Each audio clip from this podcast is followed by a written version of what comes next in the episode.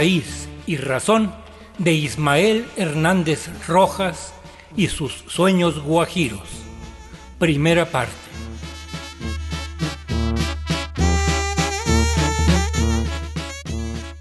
Iniciamos con este programa un homenaje a nuestro hermano entrañable Ismael Hernández Rojas.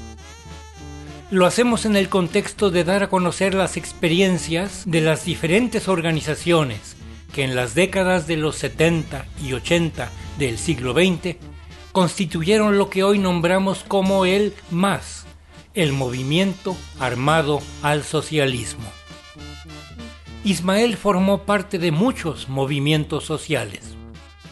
Participó de lleno en el Movimiento Estudiantil Popular de 1968 y en el Movimiento Petrolero, pero también en la organización bautizada por Lucio Cabañas como Los Guajiros. Como son sesiones testimoniales extensas y estos programas son de corta duración, iremos dando a conocer poco a poco en programas en forma seriada diferentes aspectos, momentos y experiencias vividas por los guajiros con diferentes expositores. Realizamos una primera sesión ya con la esposa de Ismael Hernández Rojas, la compañera María de Lourdes Díaz Cruz, Lula, luchadora del movimiento de los trabajadores petroleros, y con Diego Lucero Estrada, hijo de Diego Lucero, el principal dirigente de los Guajiros, autor del libro del mismo nombre, Sueños Guajiros. Hoy escucharemos nada más a Lula y en próximos programas también a Diego Lucero Estrada. Hemos escogido a la banda Azoyú y sus sones para acompañarnos en la parte musical, sabiendo que Ismael estará contento de escucharlos. Comenzamos.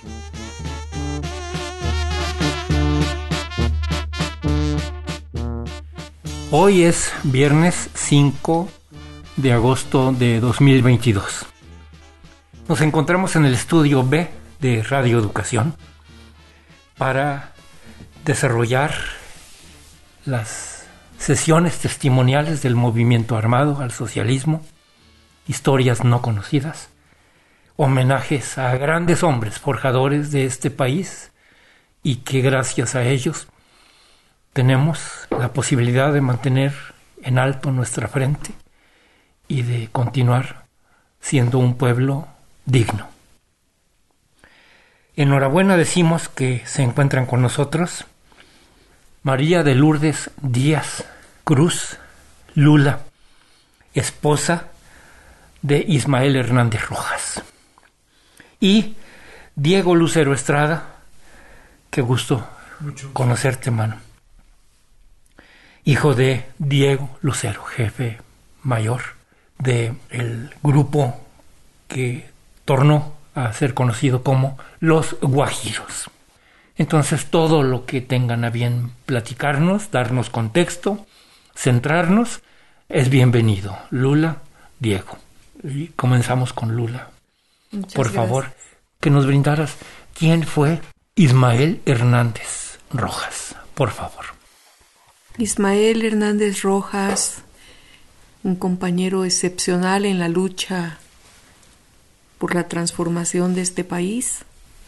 Él fue hijo de Miguel Hernández Alcalá.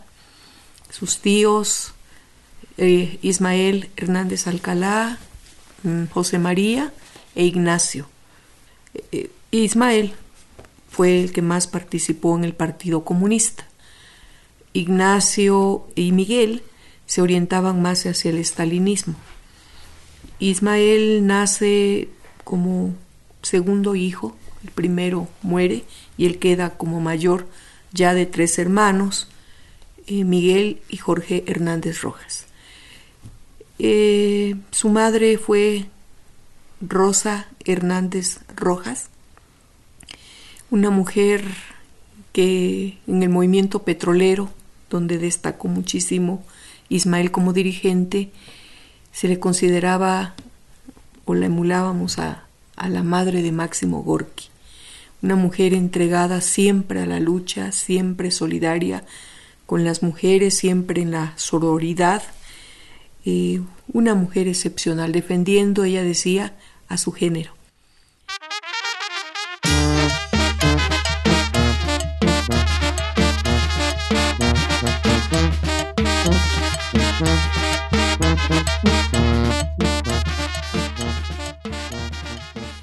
Eh, Ismael a los seis años ya volanteaba en las puertas de la refinería 18 de marzo en Azcapotzalco.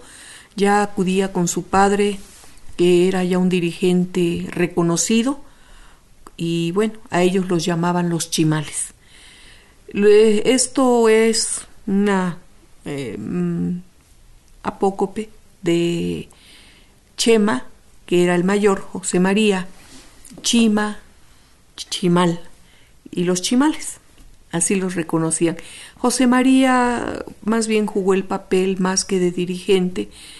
Eh, los hermanos lo denominaban el pistolero del grupo. el que andaba siempre armado, cuidando a sus hermanos, porque en esos momentos el movimiento petrolero era de detenciones, era de persecuciones muy, muy fuertes. Eh, de tal manera que Ismael se fue involucrando y fue hasta 1976 que él ingresa a la industria petrolera. Pero antes, en 1968, Ismael estudiaba en la ESIA, eh, jugaba fútbol americano en el grupo Los Cheyennes, era un hombre muy deportista, eh, muy inteligente y siempre fue dirigente, siempre fue líder en, el movimiento estudiantil, eh, fue el que encaminó a la ESIA hacia la toma de varias de, las escuelas, entre ellas el casco de Santo Tomás. Eh, fue de los que participó en el izamiento en la bandera, de la bandera en la plaza del Zócalo. En fin, y el 2 de octubre Ismael lamentablemente fue herido con una esquirla de bala en la cabeza que su cerebro fue envolviendo y sobrevivió, pero él se convulsionaba. daban especie de ataques epilépticos, por lo que tenía que estar siempre medicado. Avanzó hacia 1970 y se involucra en escuela, en la ESIA, se contacta con, con compañeros que ya tenían la visión de irse al movimiento armado y contacta a, Diego Lucero y llega a Chihuahua, donde comienzan el entrenamiento militar.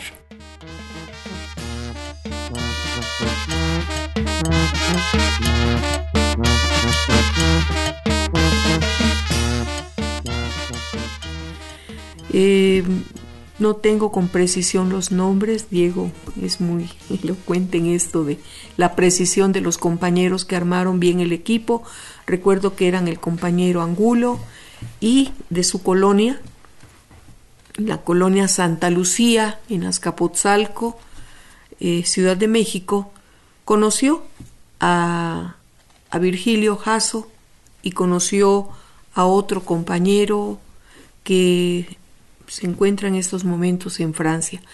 Fueron los dos compañeros y además tuvo contacto con sus vecinos, que sabían algunos que él estaba en el movimiento armado. Con su padre habló, su padre le dijo, tienes que limpiar a nuestra familia, no puedes estar en comunicación y casi lo mandaron al exilio para que no tuviera contacto con la familia en caso de alguna detención.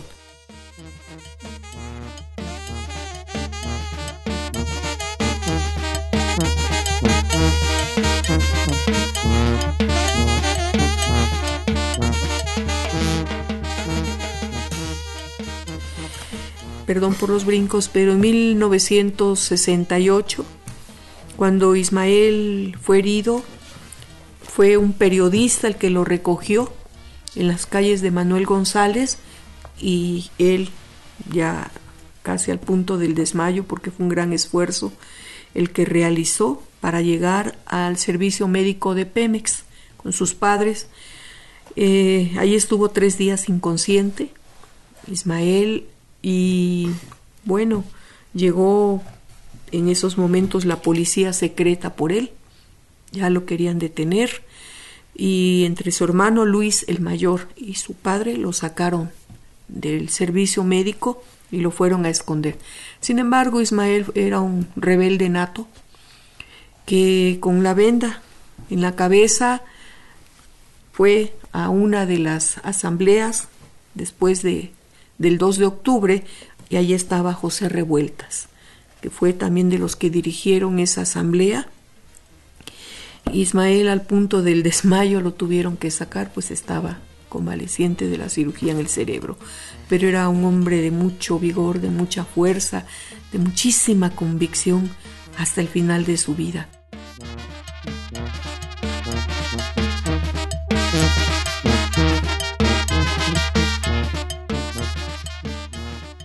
En el movimiento petrolero lo conozco, nosotros Venimos de diferentes organizaciones obreras, eh, lo que se conformó como la coordinadora proletaria. Yo estuve trabajando en eh, fundando la coordinadora de Catepec con todos los movimientos obreros de esa zona fabril, Traimóvil, a Cermex, a Plásticos, Alumex, en fin, eran muchísimas fábricas, Alcan Aluminio, con las que estábamos trabajando. Teníamos ya trabajo también en General Electric. Nosotros, como organización, que se conformó la COPROL con letras A, B, C, D, E, F. Nosotros éramos F, Ismael, como petroleros, eran D y estaban en ese movimiento con un gran compañero Tulio Morales, que era su seudónimo. Jamás supimos su nombre real del compañero, porque en esos momentos la persecución por parte del Estado mexicano era muy fuerte y teníamos que usar seudónimos para poder eh, guardar nuestra identidad. Ismael siempre conservó su seudónimo que era José Luis Vilchis, desde el movimiento guerrillero hasta el movimiento petrolero, porque escribíamos en un periódico clandestino que se llamaba Plataforma Petrolera y él escribía con su seudónimo y yo era pues Valentina en esos momentos, ¿no? Entonces ahí nos conocimos, éramos, yo era F, él era D y comenzamos el trabajo eh, hacia petróleos mexicanos porque la consigna era democratizar los sindicatos de industria, los grandes sindicatos como la CFE, Petróleos Mexicanos, eh, Luz y Fuerza pues ya estaba encaminada hacia la democracia, ¿no? Con el Sindicato Mexicano de Electricistas. En fin, eran varias empresas de industria y comenzamos nosotros el trabajo clandestino con Ismael. Yo estuve también trabajando en la refinería 18 de marzo. Ismael firma la planta en 1976 allá en la refinería de Tula Hidalgo. Ahí eh, nos conocimos y, bueno, a mí me trasladan de la 18 de marzo hacia Refinería de Tula.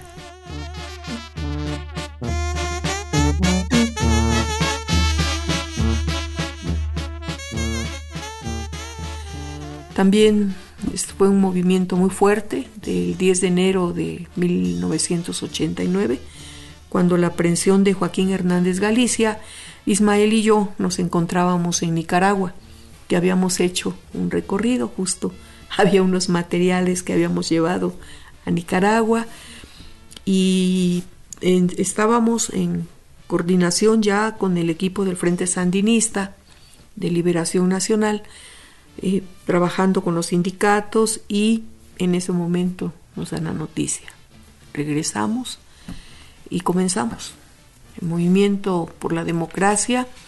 Nos unimos con la sección 22 de la CENTE. Ismael fue orador en el Zócalo Capitalino, en esa gran lucha de la caída de Jongitud Barrios. Ismael le temblaban las piernas porque estuvimos más de 21 días en huelga de hambre. Por nuestra reinstalación, porque eh, Salinas de Gortari sabemos que entró con la mano de hierro a golpear todo tipo de, aspiración a la democracia. Sin embargo, la fuerza de su discurso, la fuerza de su voz, arengó a los trabajadores de la educación, principalmente compañeros de la sección 22 de Oaxaca.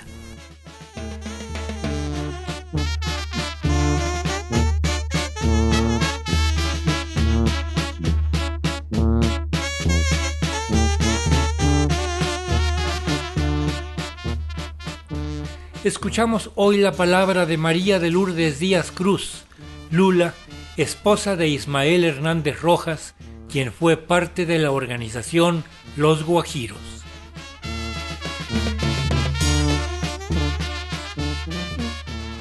En la asistencia de producción, Analía Herrera Govea.